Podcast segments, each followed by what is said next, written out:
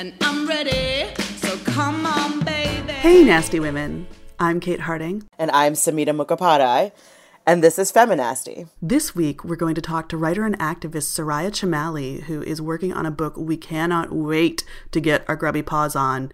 It is about women's anger. And from this discussion, we cannot like deal with how long it's going to take before this book actually comes out but it's going to be so worth it when it gets here. And in the meantime, you can listen to Soraya say all sorts of brilliant things, many of which kind of blew my mind. And uh, and believe me, anger is something I have thought quite a bit about. Other top of the show news is that this is our last show for a while. This is episode 12. We can't believe that we did that many in the first place. We can't believe we did this podcast at all. But now it's time for us to go on hiatus and work on our own writing and activism. So we are going to miss you all so much. We appreciate you listening like you would not even believe, and we certainly hope to see you again pretty soon. Without further ado, let's talk to Soraya. Today's guest is Soraya Chemaly, who is uh, a terrific writer and thinker that uh, we have adored for a long time. She's a writer and activist whose work focuses on the role of gender in culture, politics, religion, and media. She's director of the Women's Media Center Speech Project and organizer of the Safety and Free Speech Coalition, both of which are involved in curbing online abuse, media and tech diversity, and expanding women's freedom of expression. Oh, sorry, I, I read that wrong. It's not involved in curbing media and tech diversity, no, but encouraging those that's things. right. I think actually it's a typo on their website. All right, but um, so so these you deal in the tech world and you look at everything mm-hmm. through a gender lens, which is marvelous. And uh, you are also working on a book about women's anger as a political force right now, which I am dying to read. Can you uh, tell us a little bit about that, uh, Soraya? Yes, of course. Um, well, first, thank you so much for having me today. I'm oh, just delighted to talk to both of you um, and a longtime fan of, of your work. Uh, the book that I'm writing about covers the topic of uh, the relationship of women and this this emotion of anger, and that is in the sense that it, both the personal experience of anger and the social construction and response of anger. So I'm I'm looking at the way anger is expressed and perceived in everything from the context of intimate relationships and families to public representations and politics. That's wow. awesome. I also cannot wait to read that. And as someone who has been angry for a very long time um, and, yeah. and kind of thinking about the role that anger plays. And one thing I've been thinking about a lot, I think you know, and I'd love for you to speak to this is is do you think women are admonished when they're angry or perceived as angry? And what do you see as the kind of positive force of anger because i think that there's you know we're always told like you know and like we ha- we go to therapy to like mm-hmm. grapple with our anger but i think there's like a larger benefit to anger mm-hmm. could you speak to either of that sure um, yes i don't think it's in our imaginations that we think there are penalties that accrue for our being angry i mean i have really immersed myself in this topic because i like you have been angry for a super long time and I really love my anger. My anger has given me purpose and clarity. It's brought me to communities.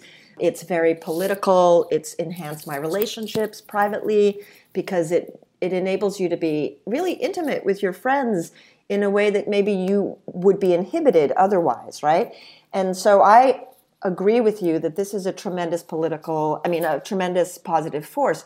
The issue that we have is still overwhelmingly that our emotional culture, for lack of a, a, better term, our emotional culture prohibits us from actually using this one emotion. So, generally speaking, stereotypes about emotionality and gender um, lead lead people to think that women are the more emotional people and the irrational people and the ones who feel deeply.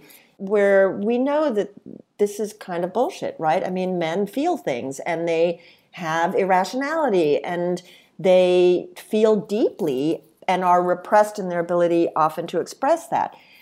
But even though we are supposed to have all of these emotions, there is this one emotion that is regulated very specifically. And so anger is tied very closely to masculinity, even though it is an emotion, whereas the suppression of other emotions is required by masculinity.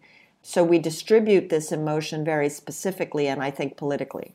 Yes, thank you for getting there. That's what I was thinking the whole time. It's the it's the only emotion that men are allowed to feel, but it's the one that women are not allowed to feel and express.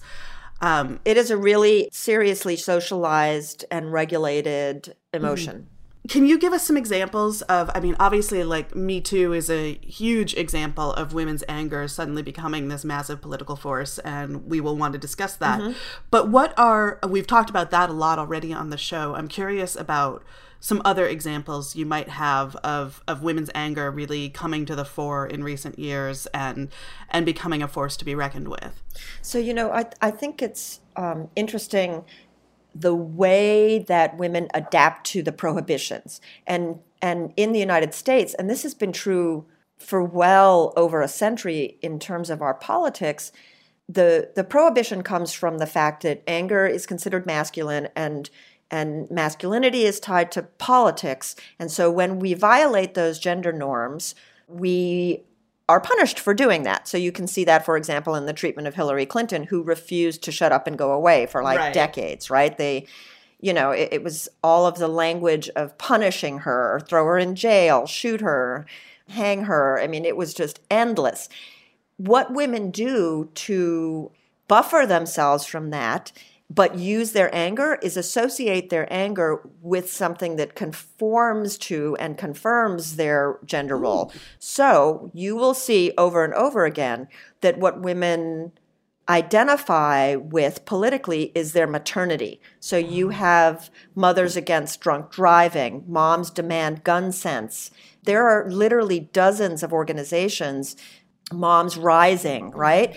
And that enables women to use this emotion in an explicitly political way while saying, but you know what? Ultimately, we're not threatening the structure of our society. We're not actually saying that our independence and agency and political thought takes priority over this role that we're assigned. We're saying that we're using it in the service of this role, which I find fascinating, right? I oh, mean, oh, yeah, that's so interesting. So, would you say then that that anger represents power, and that's one of the reasons that we keep anger so strictly gender policed? So it is the emotion of injustice and um, retribution, right? Anger is always about a sense that there's something wrong, and its power or powerlessness comes from whether it has what's referred to as uptake whose anger has uptake. I mean, I think this question of anger and power or anger and powerlessness can, really comes out in this question of, of uptake. Whose anger gains traction, right? And so a lot of women's anger is tied up in feelings of powerlessness. That's why women tend to cry a lot more than men. They they cry because they feel this sort of immense rage, but they don't feel that their anger will have uptake or make change, and it becomes kind of an echo chamber inside of them of frustration and and anger and the expression of anger that isn't threatening. When a woman cries, she confirms a, a, feeling of vulnerability, right? So it doesn't end up mm-hmm. being a kind of externalized rage that threatens the idea that women have this feeling. And so I think you're spot on, though, because we don't like to talk about power differentials in intimate relationships, even though they exist in terms of status and resources and the dynamics of anger.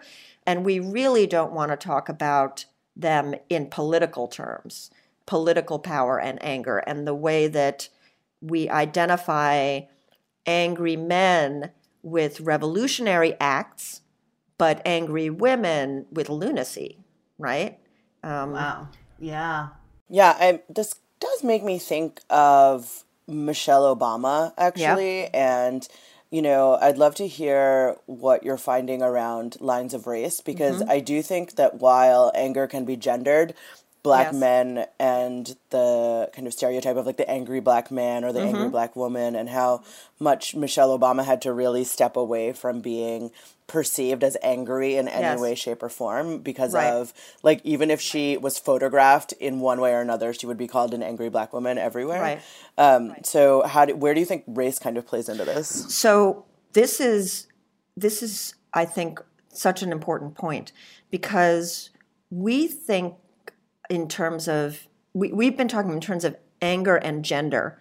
It would be just as appropriate, though, to talk about anger and status, any form of status or inequality.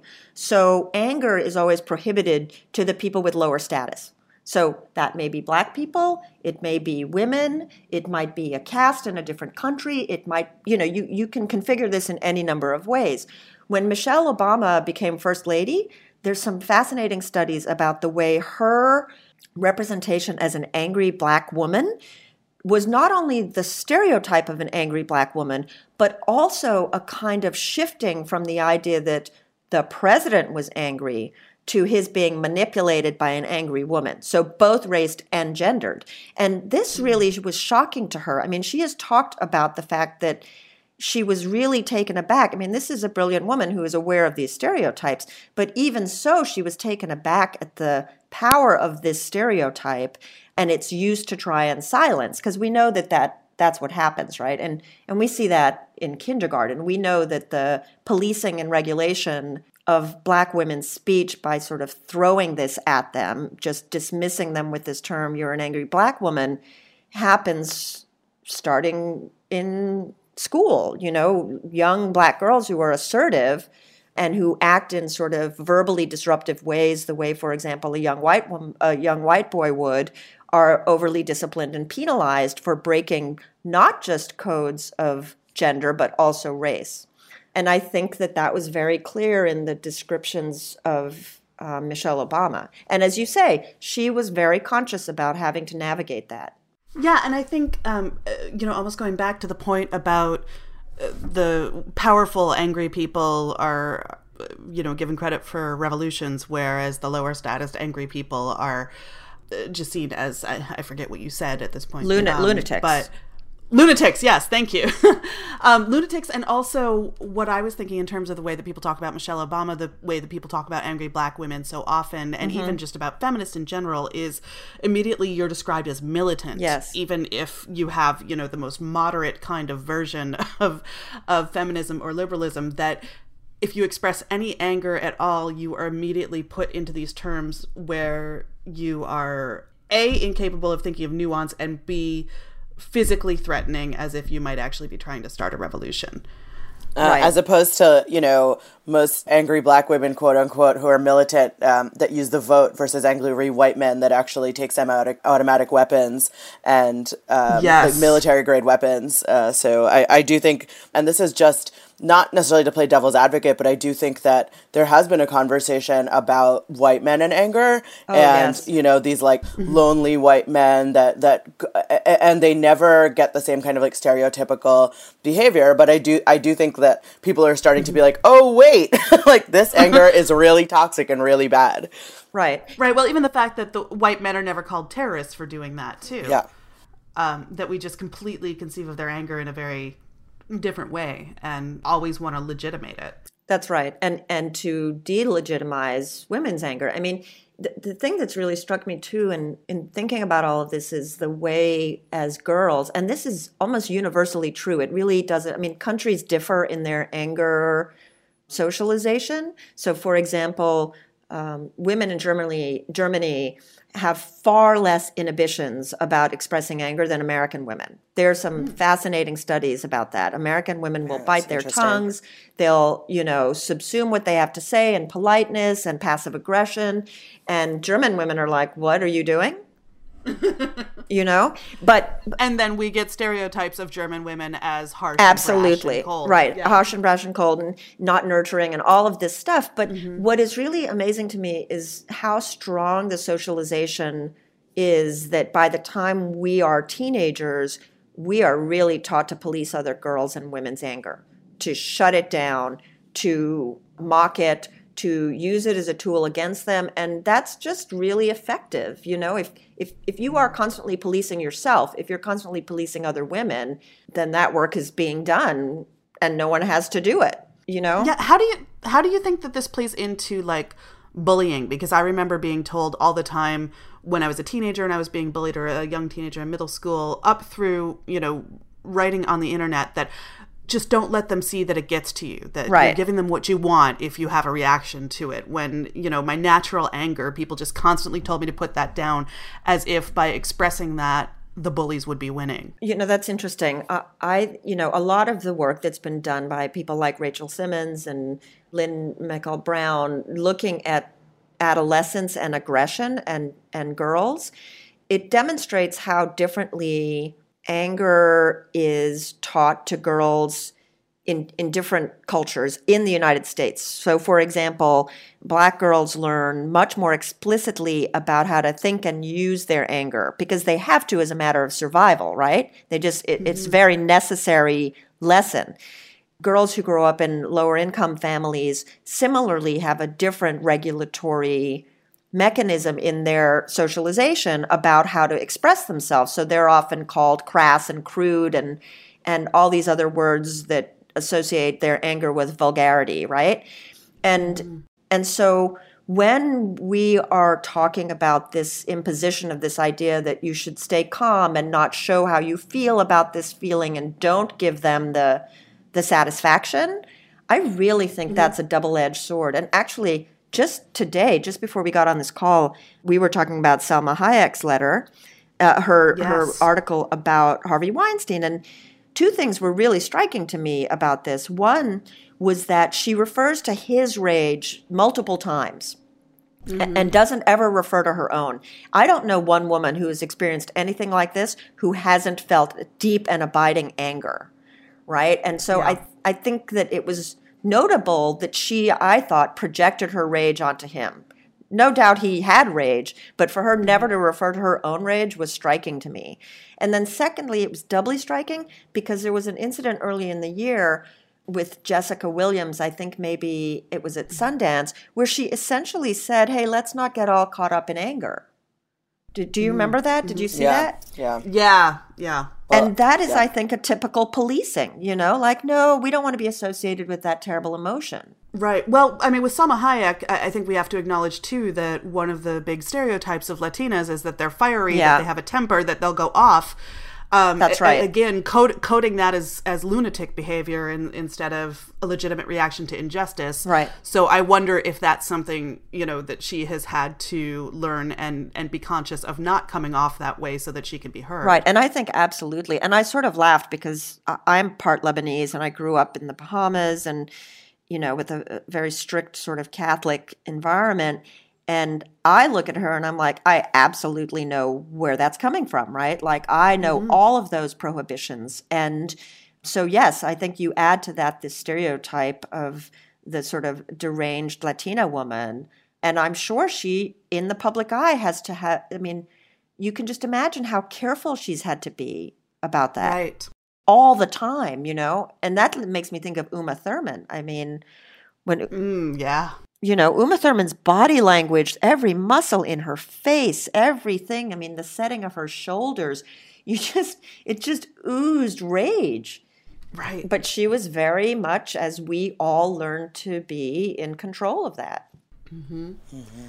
Um, it's interesting. I've been watching uh, The Crown lately Yes. too, and and not that you know it is hard to have too much sympathy for the British royal family, but it is sort of amazing just watching how much Claire Foy just has to act with her face and the like rage that she is constantly suppressing mm-hmm.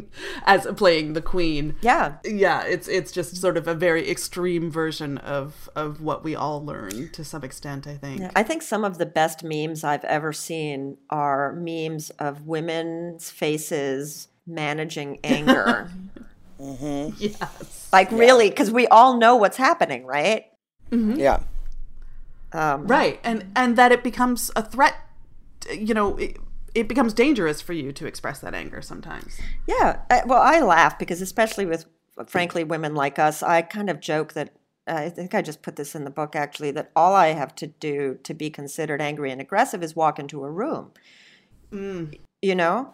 Yeah. You know? I mean, Yeah. your anger precedes you. Or I used to joke like, you know, I'd just be like, I'm not angry. My face just permanently looks like this.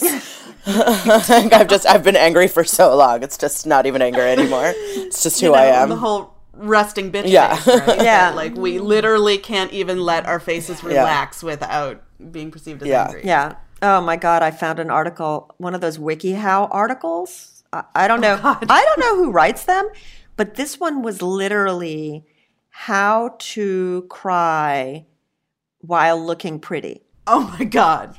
right? And I had gotten to it because I was really focusing on this, for lack of a better term, a crying gap. Like, what is it? Like, uh-huh. everybody cries. Boys are taught they just simply can't. It's just too much of a feminization. And women are taught to do it because it is less threatening in the environment in which they might feel rage. And this was literally saying, and oh, by the way, make sure you are as attractive as possible when you do it. Unbelievable. Oh my yeah, God. it was unbelievable. yeah. I, I mean, and yet totally freaking believable. Yeah. Oh, yeah. Uh, uh, you know, Yeah, that's oh great god, and that's like such a way that men diminish women. Like you know, if your boyfriend is like, "Oh, you look so pretty when you cry," or you know, you're just like, "I'm gonna rip your head off." Like, yeah, yeah. you know, it's true, and yeah, and you think about the way people sort of embrace the ugly cry, Yeah. like that really mm. made like the ugly Yeah. cry, and you think the ugly cry, what the hell? yeah, Yeah, know? like it's the opposite of that, the pretty cry. The It's- pretty it's like- cry. and yet we do. I was about to be, is it like the ugly sneeze or something? But of course we have that, and I've seen women who totally like sneeze like mice and just do everything they can to make sure the sneeze comes out. It's like, choo. It's so funny, right? You know? So if we're doing that about sneezing, then of course we're thinking about ugly crying versus pretty crying, which is just Yeah, right. But if you you know if you think about just you you get the prohibitions on anger, but they're built on prohibitions on speech and all kinds of expression. on on emotion on basically uh, and and it all comes back to a prohibition on our own agency essentially because Yes. again it's like if you are not i, I think that was such a, an important insight and so well said that anger is the emotion of injustice and that's you know that's what it all comes back to is you know these prohibitions are in part on making sure that we don't recognize that we all are oppressed for the simple fact of our womanhood regardless of any other sites of oppression. A- and and in fact we teach people to mock that. And i think it goes back to what you were saying soraya maybe about how we mock girls anger and then that becomes mocking women's anger and you know oh you're so cute when you're mad and that sort of thing Right. that like women are so uh, ridiculed for saying hey this seems like injustice that they eventually stop saying it and they eventually join the people doing the ridiculing. And so you know, the kind of women who vote for Roy Moore are like, oh, well, I'll just make fun of feminists and I'll just say Right. that, you know, they're they're crazy, they're militant, they're all of the things we already talked about. Well, and they're all baby killers. Oh, of course. Yeah, I mean that's yeah. Yeah, that Yeah, we're literally you know. baby killers. that's how they sell it in part. Right. Yeah, you know, the um the this situation which I find endlessly sort of simultaneously repugnant and fascinating is that we have playing out in front of us the deep history of the mutual construction of racism and class and, and sexism in America, right? Mm-hmm. I mean, every day we see that working in our political lives. And what's so striking to me about these white women voters is that they are conservatives, but they're not actually conservatives, they're authoritarians Mm, good right? point, and yes. and we keep saying conservatives when what we mean is authoritarians. So not all conservatives are authoritarian but all authoritarians are conservative. And those conservative those authoritarian principles which again are deeply based on punishing rule breakers right? Yes. women women who have sex are rule breakers. Women who abort are rule breakers. You know there there are all of these ideas about our proper place in hierarchies, et cetera, that go into this. But the most fundamental unit of creating hierarchy and establishing difference and treating people with disgust and contempt is the gender binary in intimate relationships and families. Mm-hmm. And what they've found in all of these analyses of Trump voters is not that, of course, it wasn't economic distress that caused this mm-hmm. Voting pattern.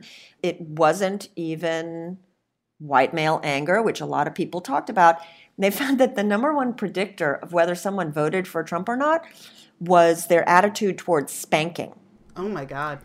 in childhood.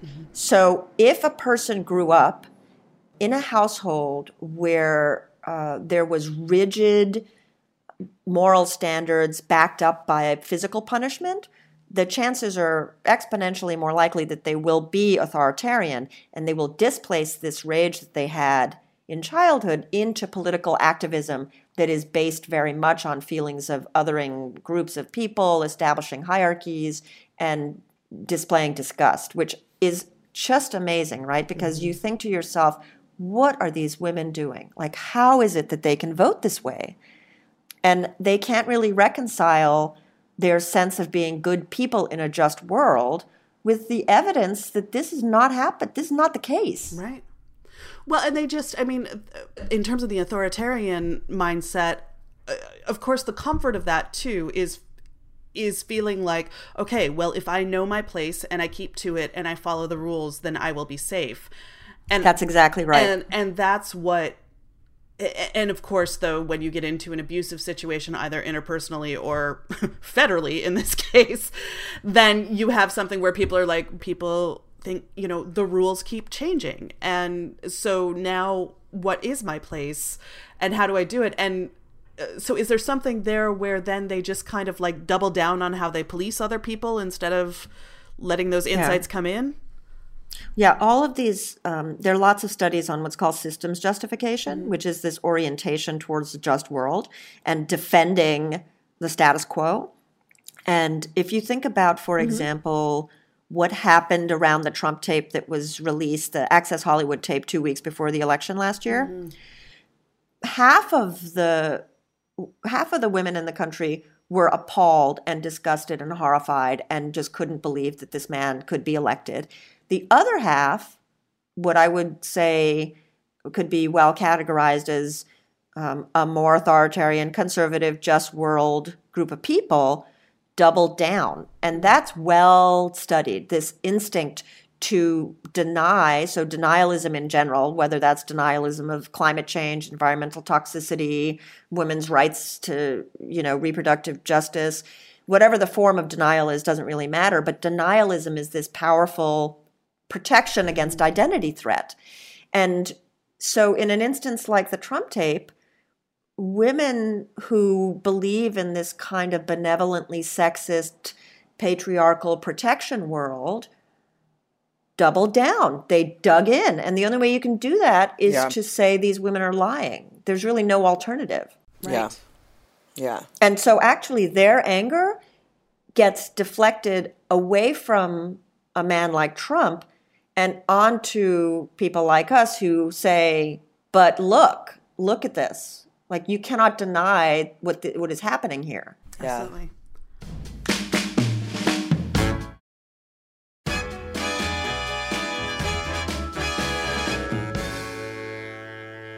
What do you think is the role of religion in policing women's anger and especially affecting them politically? I'm obsessed with that topic, by the way. Fantastic. like really obsessed by Yeah. it. Um, I think religion plays a huge role in the policing of women's anger uh, on many levels. The the first level is in the institutionalization of a gender binary that locates our dignity in caring for others and prioritizing their needs. And so even the articulation of an injustice against us as individuals becomes secondary. It becomes tangential to what we're really supposed to be worried about, which is other people. And yes. so if you think again about the election, Hillary Clinton rarely rarely demonstrated anger in an election in which her male opponents could leverage anger very effectively. At the same time though, Elizabeth Warren was like her anger channeler. She would get on Twitter and say everything she could. And that was kind of acceptable because actually Elizabeth Warren wasn't speaking on her own behalf, right? She was doing it on behalf of somebody else or other people. Um, so there is a what I what I call the care mandate, the fact that women are supposed to care and care and care and never prioritize their own needs, and that's deeply religious.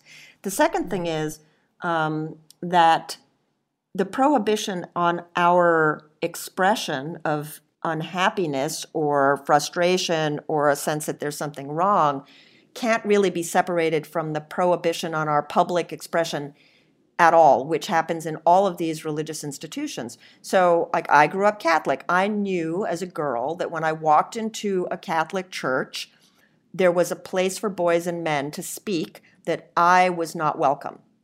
And that, you know, the fact that, that every girl and woman in traditional patriarchal faith has to have her relationship with the divine mediated by men's speech. Mm-hmm. And and in the in the texts related to these religions, anger really is um, reserved for this image of a of a vengeful God, of a of the justifiable rage of usually a man with power.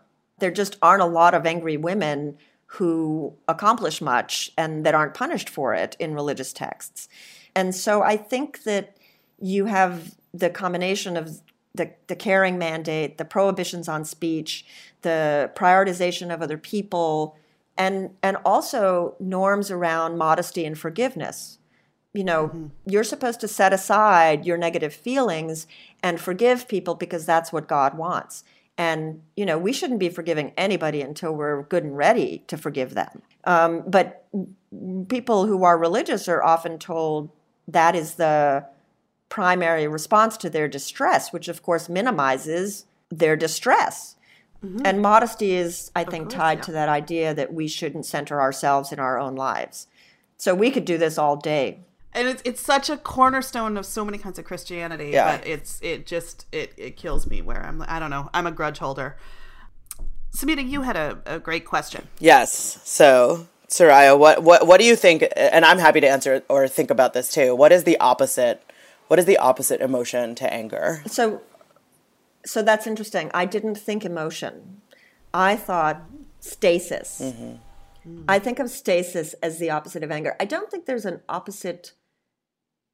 To I got to think about an opposite emotion because I actually went through an exercise of trying to think of all the positive attributes of anger so anger as compassion, anger as empathy, all of these things that we don't typically associate with anger, even though truly and deeply so many of us experience anger in that way, right? I mean, we become angry not only on our own behalf, but on behalf of people that we have deep empathy for.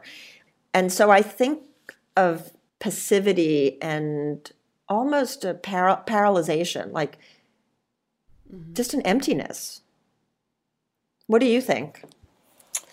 I mean, while you were talking about it, I was thinking for me, I think the opposite, because anger is a function of injustice, and so the opposite of anger is justice, or or like it's on the path to joy. So what you know, people that are plagued with anger often are denied is the ability to express or have joy in their life because they are grappling with oppression. And yeah and obviously you are able to find joy and and I do think religion does play a role in making that space sometimes to to find or or give yourself an excuse for joy. But mm-hmm. you know that I do think of you know when I think of my own process with anger the opposite for me is joy I think. The opposite of anger. Yeah I think I'm interested in in kind of both of your answers where uh, and, and I'm very compelled by the idea that the opposite of anger is submission essentially but then mm-hmm. maybe the way that you kind of synthesize those is in terms of trying to handle anger in a productive way because it can be this amazing energy and animating force but it can also become corrosive insofar as it is you know it's that reaction to injustice and when it dips into that feeling of powerlessness it can kind of tip over into despair, right? And so I think that's where Samhita mm-hmm. is talking about you need to find a way back to the joy. Right. And and so I don't know, is maybe the opposite of it hope? Or or is it even right to talk about it in terms of opposites or should we be thinking more in terms of what complements it? Yeah.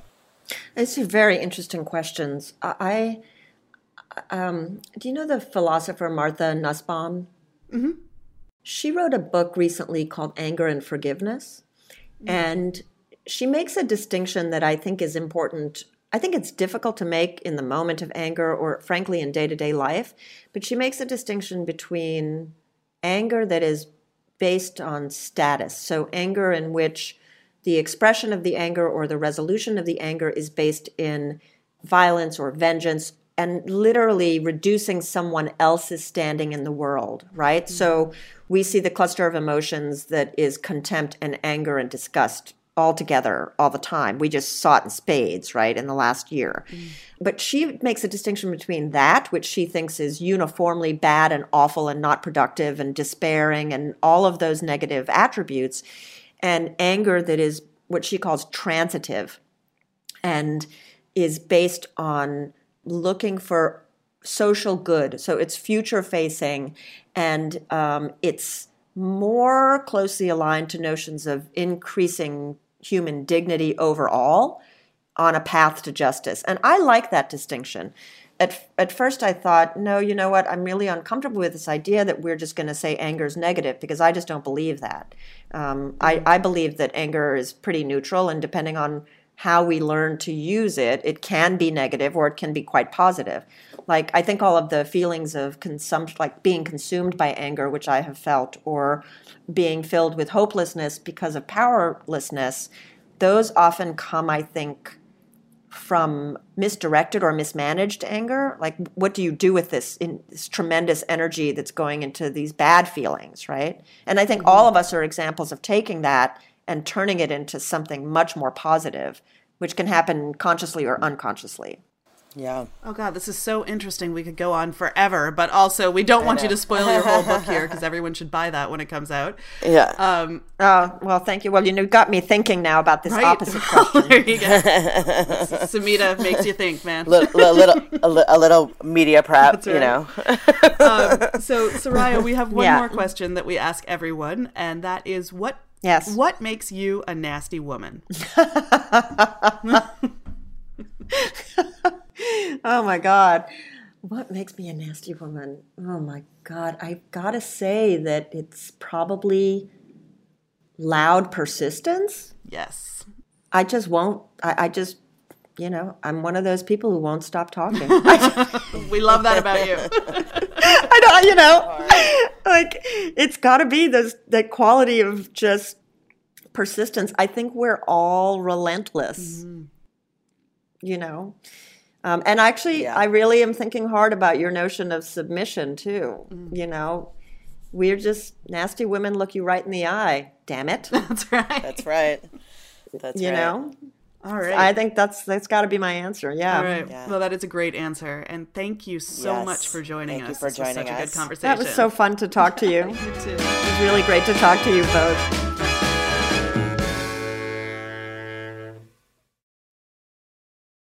Kate, it's been a long year. We just had a great conversation with Soraya about anger, about angry mm-hmm. women and being angry and having the right to feel angry. What in the middle of all of this is giving you hope right now? Well, I mean, honestly, that conversation was so good that in many ways it does give me hope where I think Soraya helped us reframe anger as as a positive and hopeful force to some extent. But since that sort of sounds like I'm punting, I would also say just the fact that we have pretty much gotten to the end of the year. I mean, knock wood, but we're almost there. And this time last year, I honestly, I just, I couldn't imagine what was going to happen or how we would survive a year in Trump's America. And lo and behold, we just about have. We have. We have. And we haven't just survived. We've had a good year, actually. Yeah, uh, in. Our, in, you know. both like with this podcast and having a really mm-hmm. amazing book, but also like I'm I feel really hopeful about how many people have engaged with what we have in our book and are really thinking about what country they want and what they stand for and the values that they stand for. And that to me is exciting even if it's grim circumstances that it's happening within. Absolutely. And and i think the me too movement too uh, you know i know we've touched on this in practically every episode. it is astonishing to me that it continues apace, that it's not slowing down, that you see these little like hints of backlash, but then everyone is like, no, no backlash. This is still happening. That's something I could never in a million years have predicted. And, uh, No. and it really feels like we're talking about the kind of systemic change we need to see in a way that we just never have been able to break through to the mainstream before. Yeah, you want to feel hopeful. Kate, do you know what the word of the year is for Merriam Webster? The most searched word this year? I do, but tell me. it's feminism. that is an amazing note to end on. I- yeah, that absolutely gives me hope that feminism is the word of the year. Yeah, that like all these people are now actually wondering what it means instead of believing our haters, which is that we're hairy lesbians. Which, by the way, there's nothing wrong with being a hairy That's lesbian. right. Some of Nor my is there- friends, et cetera, et exactly, some of my best friends, and you know, and some of us are actually man haters, and that's okay too. true. But feminism is also the movement that is bringing you Me Too, and it's also the movement that brought you the inauguration day protests, and it's also the movement that's helping women come forward with stories and with saying enough is enough, and and we can credit that to feminism. And it's the movement that has infiltrated the media somewhat enough that we're we're getting more serious takes on this and not just I don't think Me Too could have happened 10 years ago. Even No. if if the rest of the circumstances have been right, I don't think there would be enough people who get feminism 101 within the mainstream media to be able to Mm-hmm. carry it out there the way it's been carried. So, good job feminism. Good job feminists. Yay feminism! Yay feminism! All right. And sadly, we have come to the end of this run of Feminasty for at least a little Yeah. while. These were an amazing. Twelve amazing Right? episodes. I can't believe, you know, and when we started it, we thought maybe we'll do four, maybe we'll do six. We did 12. And uh, we need to regroup for a while before we decide if there's going to be more. But in the meantime, we just want to thank you so much for listening to this and to making it worth our for making it worth our while to do a podcast. yeah. If Yeah, it's. I think we've both wanted to do a podcast for so long, and the ability, like, I, I want to thank um, the team over at Macmillan for helping us make this happen. They've been amazing. Absolutely. Becky, Alyssa, Alex, Kelly, thank you. Thank you, thank you. We know we're like a nightmare. we are the Coordinate. worst to work with. we're the worst. We're the worst. But you know, Kate, the thing that I'm doing now is instead of saying sorry, I thank people Oh, you for, you know, waiting. That always drives me nuts. though. like, when Um, yeah. somebody says thank you for your patience or when I smoked, thank you for not smoking, I was like, it's not because I want to.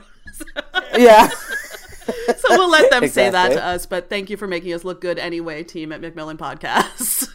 Yes, seriously, thank you. Um, and to all of our amazing guests. We had so many good Oh my God, guests yeah. on this run. I mean, it was we had, I mean, really cool to get to talk to a lot of those people, both friends and people we had never met before and just admired from afar. And when you have a podcast, sometimes people say, yes, I will come and talk to you. So that was great. yeah, exactly. And so if you haven't listened to them, please go download the full series. It's 12 episodes.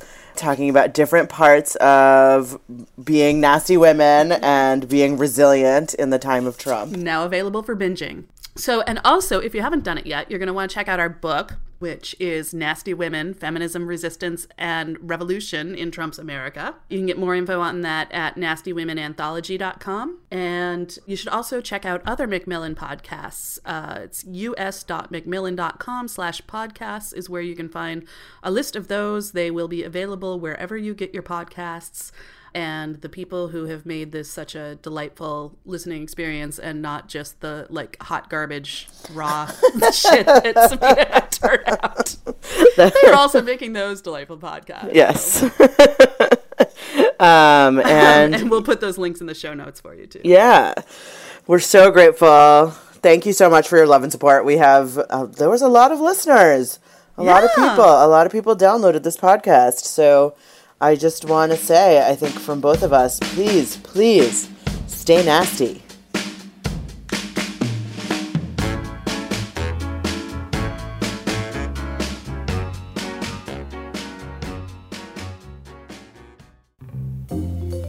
Hey, Feminasty listeners. If you're looking for a sound rich, story driven podcast that's about the ups and downs of our culture, we recommend giving an ear to Us and Them, a podcast from West Virginia Public Broadcasting.